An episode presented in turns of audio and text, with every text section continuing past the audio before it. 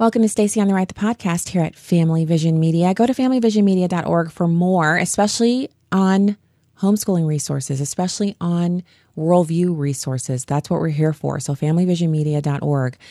I have with me today a good friend who I love to watch on Real America's Voice, Amanda Head, the founder of the Hollywood Conservative. She's also co host at Real America's Voice, one of my favorite TV people ever. Amanda, thanks for coming on.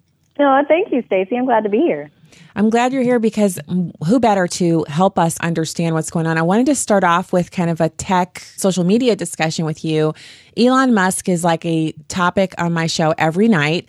I literally have to talk about him every night because there's some new development. He's the best new reality TV show we never knew we needed.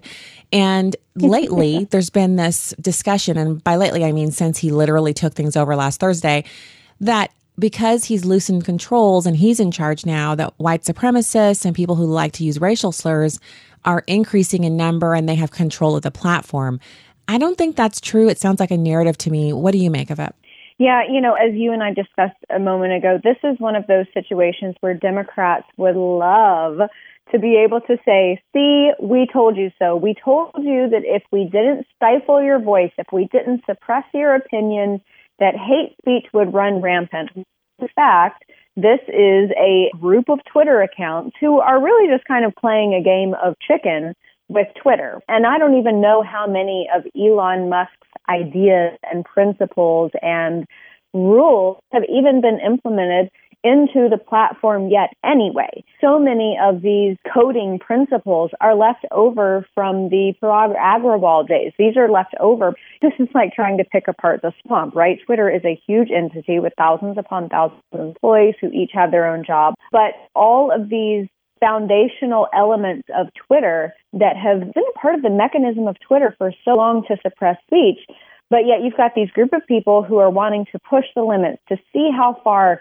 they can push this algorithm when in fact, look, we know that there are racists in the world. We know that there are racists in our country. We know that there are racists on Twitter. But for Democrats and for liberals and progressives, taking up the mantle that because there has been some perceived alleviation of speech suppression on Twitter, the idea that that is spurning racism on Twitter is absolutely ludicrous. But again, this is one of those stories where Democrats are like, oh, this is convenient. Let's run with this. Maybe this will help a little. Yeah. So it's interesting because there's so much fear on the left that their beloved Twitter that they control and they literally direct the thought processes of millions of Americans that they won't be able to do that anymore. And so they've enjoyed this powerful platform which it's actually just a minuscule amount of Americans. Like there are so many Americans running around, Amanda. Sometimes I wonder if I was to just jump up on a shopping cart in the middle of the grocery store one day and announce really loudly, can you just raise your hand if you're not on Twitter and see if most yeah. of the people would raise, you know, they'd kind of look up I from know. their shopping.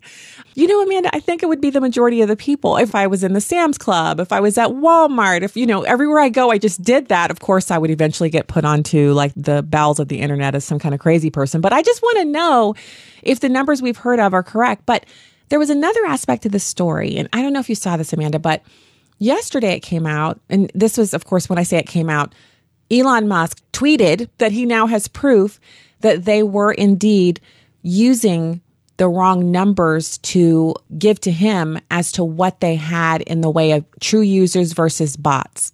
And he has uh, email communication from one of their executive leadership to prove it. Now, he fired them, and I think he's going to use this to try to claw back some of their separation agreement amounts, like these bonuses, these parachutes they put in place for themselves. Isn't it interesting that they would intentionally hide the true nature of the business, even though they stood to make such a huge windfall financially? Yeah, and you know, this is one of those things that at least certain aspects of it would typically fall under the Securities and Exchange Commission platform. You are essentially defrauding advertisers. You are blowing up numbers in an effort to force advertisers to pay X amount of dollars to advertise on your platform. And firing those people is fine, but also let's not forget Elon Musk paid $40 billion for this platform. And therefore, was that an overblown price point for him to purchase it to begin with? But you were talking about, you know, Democrats fear, and I just think about I used to say that my husband loves long goodbyes. My mother does too. Phone with my mother or my husband. You know, I'm like, oh, I got to run to the studio. I got to go. And then it's like, well, I hope you have a wonderful day. Tell your husband that we hope that he has a great afternoon. And don't forget to send me this. And, you know, it's long goodbyes. And now they're Twitter goodbyes because you have all of these liberals on Twitter I'm leaving the platform. Sayonara. Three days later, after what has already been a long goodbye, still there. But here's the thing Democrats on Twitter, I don't know if in their heart of hearts they are fearful that they are going to get censored on Twitter because I think that it's pretty apparent to anyone that we're not the side who censors people and tries to suppress ideas. I think what they are fearful is that other and better ideas can now be aired out on the platform that their ideas will become obsolete because ultimately that's what it comes down to. It's not just the suppression of the Biden laptop and the things that were suppressed on Twitter or people's Twitter accounts were censored or taken down or whatever. That essentially at the root of it is what it is. It's the marketplace of ideas and allowing better ideas to prevail. Now we have a platform where it seems that at least so far and hopefully for the future, the left and the right are going to be on even ground and it's going to be an even playing field. But again, back to what you were saying, which I find remarkably true, is that Twitter's not the real world. Yeah, if you go out the general population, did you see blank on Twitter? They're going to say, I'm not on Twitter.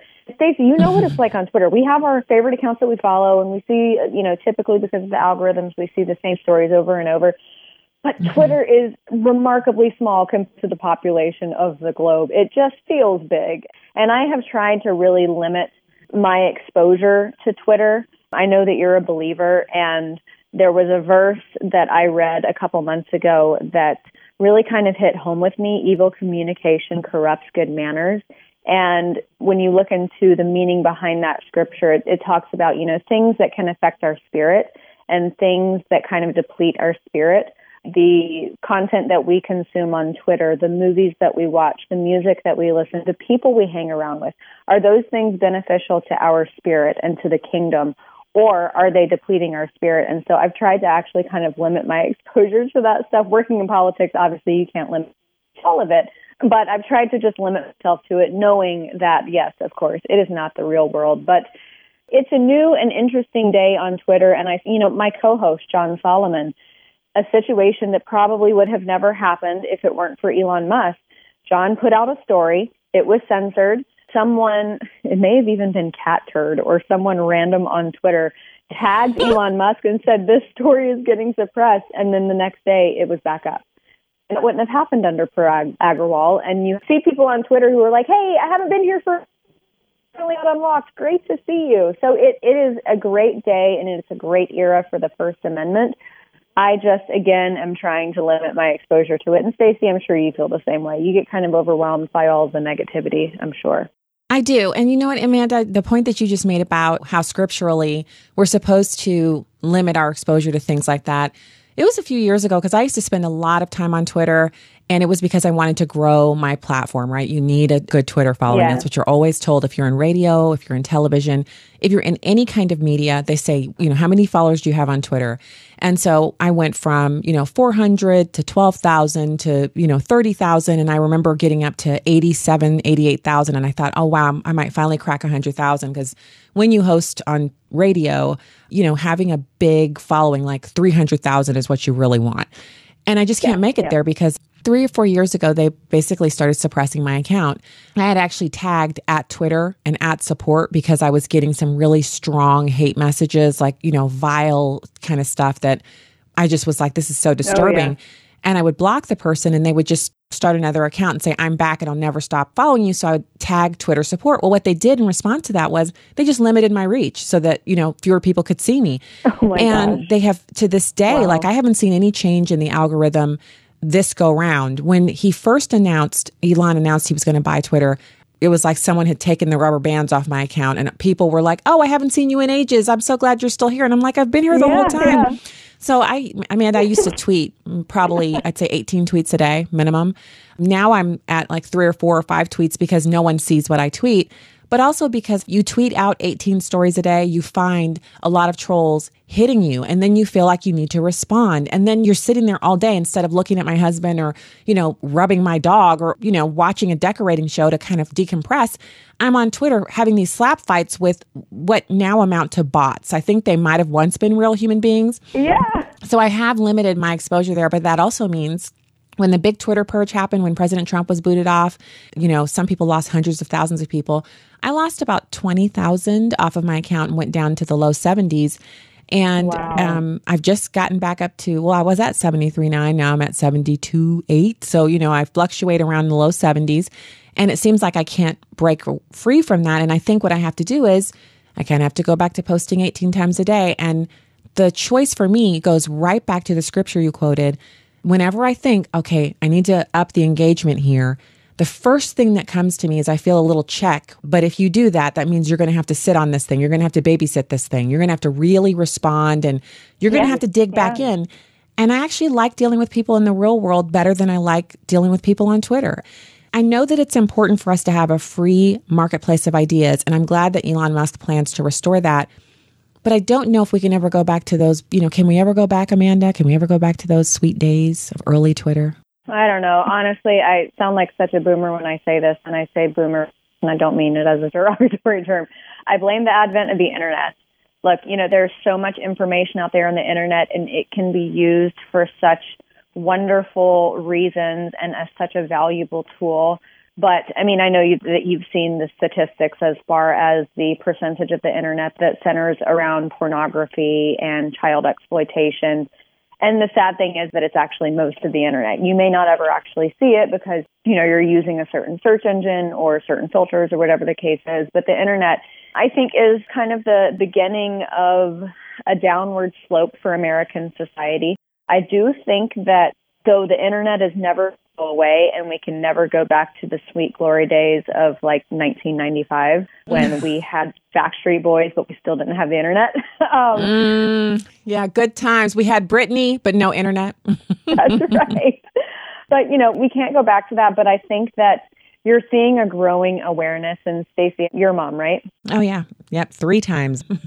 yeah, and you know, this is going to be the parental rights election. This is the mama bear and the papa bear election when parents have finally woken up and that was the silver lining of covid was parents were finally privy to the things taught to their children and it's not just that it's also the fact that with kids home they saw the spiral eyeballs children as they were staring at screens for 10 hours a day. And so I think that that was another silver lining of COVID. That some parents started to realize, okay, kids, you know, on a screen all day is not a good idea. And my husband and I, was up speaking um, at a women's group in Central Valley, California, in Visalia, and we were staying with a friend of ours who was actually my matron of honor. She and her husband have three kids, and they go to a Christian school there. In the Central Valley, for people who don't know, most people know like the Bakersfield area, or they know a general around about, you know, where that is. But it's Central Valley, California. It's where so much of the agriculture and the dairy comes from. But it's a wonderful area and it's definitely much more red than like here in Los Angeles. One of her kids, her oldest, I believe, is 12, and they just go outside and play. That's all they do. They play in their neighborhood with their friends. They have a pool like most people in California do. And their kids don't have cell phones yet. And I asked my friend Crystal, I was like, when are you going to get Hunter a cell phone? And she said, I don't know. She said he hasn't even asked for one. None of his friends have phones. Some people have switches. They have like a Nintendo Switch where they play video games, but mm-hmm. they don't have phones. And so it's so much a part of the culture. And I think that you are starting to see parents wake up to the fact that the internet is not necessarily a good thing when you're so young and you don't know how to limit yourself. I just picture like a Hollywood celebrity going into a party where there are mountains of cocaine. You go in and you're like, whoa, crazy cocaine. And the celebrity just like goes nuts. And then they're like, mm, maybe this is not such a great idea. At least that's what I would like to think that they do. But, you know, we had a free for all. We had a heyday with the internet in the beginning. And now I think a lot of people are starting to realize, ah, this is not the healthiest thing. And so, you know, especially with respect to politics, I think it's a good thing that we are able to share stories. And like you with your Twitter platform, you know, when you post so often, yeah, you have to babysit it. But on the other hand, Dennis Prager told me one time, He said, if you let the praise go to your head, then the criticism will go to your heart. So I basically started a practice of posting and ghosting. I don't like comments very often. I don't reply to comments very often. I basically, you know, it's like that gif of the explosion behind the girl walking away. That's kind of what I do. And then live my life because I found, just like you, when you're getting into these Twitter arguments with people, it not only frustrates you, but I found that I would snap at my husband. And I'm like, this is not healthy. I, there's this digital world where I'm probably arguing with a nine year old over something. You know, I have no idea who this person is. And it's actually affecting the way that I treat people who are physically with me. So that was kind of the moment for me where I said, eh, I'm out. You know, but like you said, you do have to kind of engage and you have to post and have a presence online. But at the end of the day, as a believer, you know, our kingdom purpose is what reigns supreme. Ultimately that's what matters the most and our marriages and our children and our communities and that's what we can affect the most. It's not this fantasy world over on twitter where you know we're arguing with strangers. And i just i hate that that's what so much of our society has devolved into. You know whenever i argue with liberals their point and i have my point and usually a lot of times at least my liberal friends i can say well hey, look the truth may be somewhere in between and usually you kind of settle on that. And that's where I wish someday that will be the truth again. Yeah, I just co sign and second everything you said. The posting and ghosting, that's kind of what I do now. I don't do as many conversations. If someone says, I love this or I agree, I'll go back and forth a little bit during my radio show time but I don't spend as much time on there. I do go and read stories. I do, you know, see what the news is, but I don't do as much interaction. Post and ghost is a good way for me to keep in my mind that I'm using it as a bullhorn to put information out, not as a phone to have right. a conversation, not as a platform to go back and forth. I wanted to also catch you on something I know you discuss a lot on TV and on your program with John. I'm dying to know what you think is going to happen. Obviously, we don't know what will happen, but we can look at previous elections where there have been Republican waves and we've seen what they've done afterwards. And it's not always been their best work, the GOP. I'm definitely a Republican, but I can criticize our people. Oh, yeah. Oh, Amanda, yeah. what do you think they're going to do? It, it looks like they're going to take both houses and it's going to be a little bit of a mandate to stop the Biden agenda. Do you think they're strong enough to do it this time? So, okay, I'll start with what do I think is going to happen. So, I will start off with a few items that I learned last week. We had Robert Cahaly on the show from Trafalgar Group, and he let us in on a few things. Number one is kind of a dirty secret of politics, which, Stacy, I'm sure you know, but people who don't work in politics probably don't know this. Polling up until about a month before the election meant to influence voters, it's meant to sway voters. Um, that's why you see so many of the Democrats ahead for a long time, even in races that we knew, you know, Republicans were going to take the seat. That's why you're starting to see a lot in these polls. The Republicans are starting to pull away from the Democrat. I do think we'll take between 32 and 40 seats in the House. That's my hope. I don't have confidence in KMAC, uh, Kevin McCarthy, is what we call him. Uh, he doesn't know that, so hopefully he's not listening. Uh, K Mac, it's a uh, nice short name for Kevin McCarthy. yeah, yeah. So I don't have a ton of confidence in him. I, like you, I vote Republican, and I mean, I guess every once in a while I vote for a Libertarian. But for the most part, I vote Republican. That doesn't mean that I believe every Republican who I'm voting for. But I don't know if you saw this document, this memo that was sent out a few weeks ago it was in partnership with Conservative Partnership Institute, CPI, and the Freedom Caucus. And the Freedom Caucus put out this memo that basically put Republicans on notice as far as their committee assignments and, you know, Kevin McCarthy's commitment to America or whatever. I hope that Republicans have learned their lesson. I certainly hope that they have figured out that they cannot continue to do what they have been doing. And that was one of the things in this memo from the Freedom Caucus. They said they're not going to continue to operate the way that we have operated for the last X number of years. You know, the Freedom Caucus started out as, I think, eight members in 2014, and now it has just exploded in its membership. And these are people who espouse my values, not the Republican Party as a whole, but my values as far as putting America first and not starting endless wars and securing our border. Yes, we can be benevolent as a nation. We can let in a certain number of immigrants a year. But if we still have veterans homeless on the streets of Los Angeles that I see every day, not a single person come into this country until we take care of those people.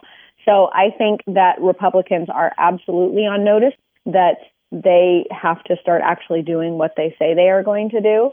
And I just have a little bit more faith that that is going to happen.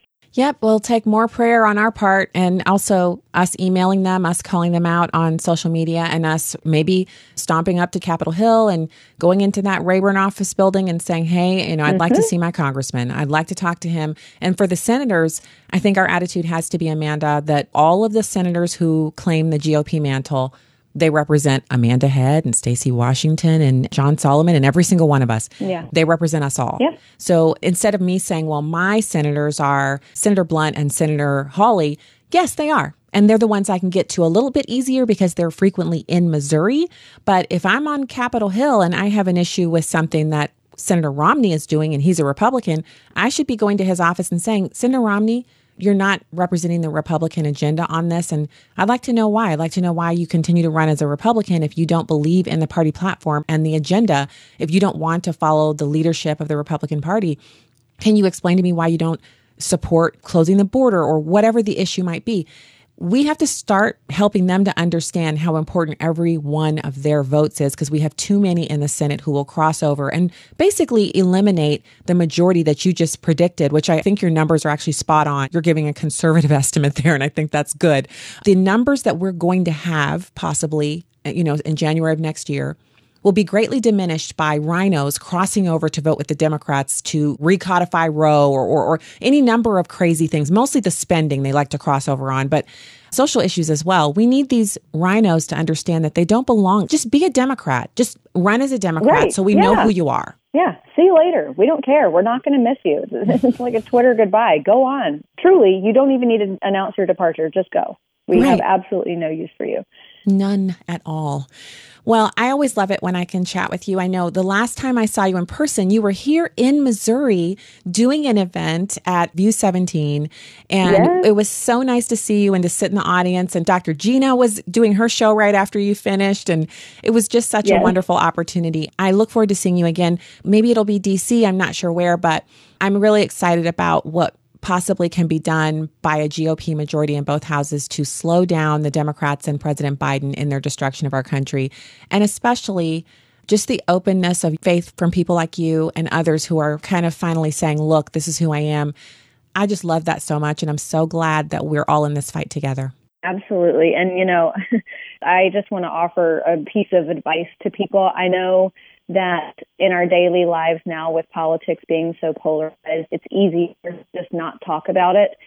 You can't do that. We are not in a place anymore where we can just let bad ideas slide. When you feel like you can't talk to your friends, when you feel like you can't talk to your neighbors, feel like you can't talk to the parents of the kids at your kid's school about politics because they're going to you or shame you or yell at you, that's a form of psychological suppression. That should make you angry.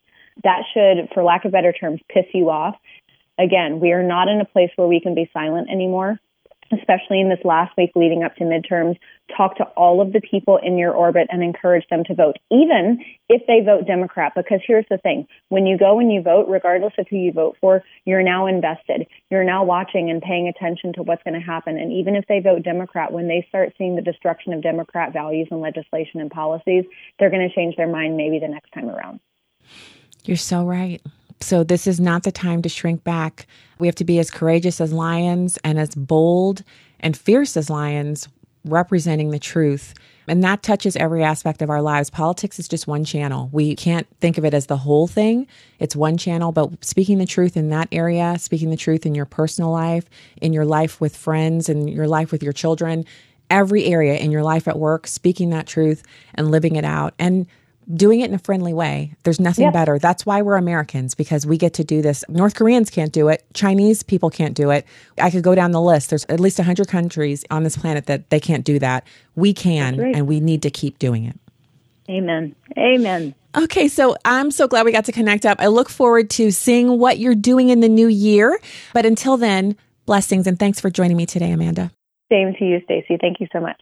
All right. That was Amanda Head. She is the founder of the Hollywood Conservative. I've linked that website in the show notes. Also, she has a wonderful poll that I will link in the show notes as well from Real America's Voice. You can watch that coverage there. Check her out online. I've also linked her Twitter feed. All right. We have more Stacy on the Right for you coming at you in another podcast soon. God bless.